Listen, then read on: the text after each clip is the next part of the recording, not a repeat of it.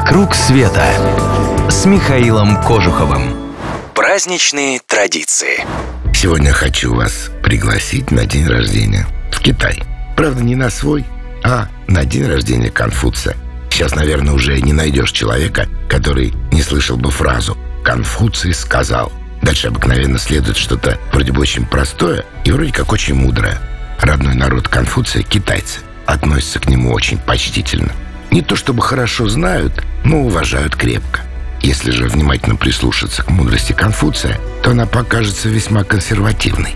Великий китаец вроде бы ничего нового не предлагает.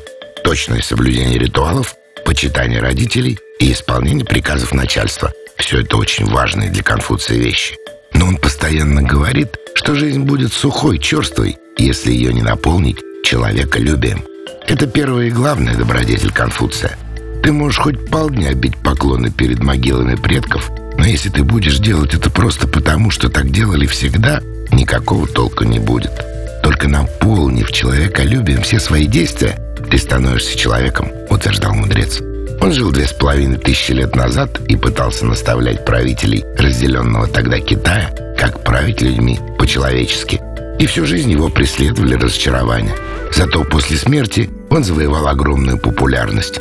Его начали почитать за величайшего мудреца, и именно на его учении основывались все следующие китайские династии. И сейчас Конфуция не забывают. Коммунисты одно время запретили проведение у его могилы торжественных церемоний, но недавно поняли, что с Конфуцием лучше, чем без него.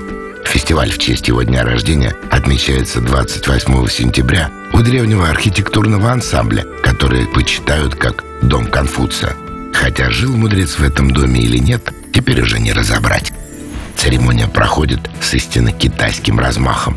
На традиционных инструментах исполняется «Песнь мира», древний гимн, который способствует умиротворению духа и постижению мировой гармонии.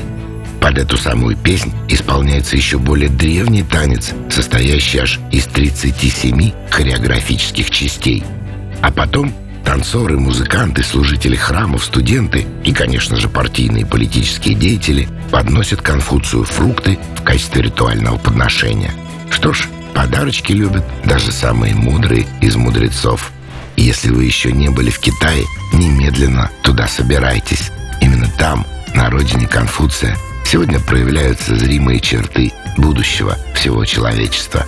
Как созреете, обращайтесь в клуб путешествий Михаила Кожухова – поможем добраться и покажем там все самое интересное. Клуб путешествий — это авторские и индивидуальные групповые поездки по всему миру с душой компании во главе.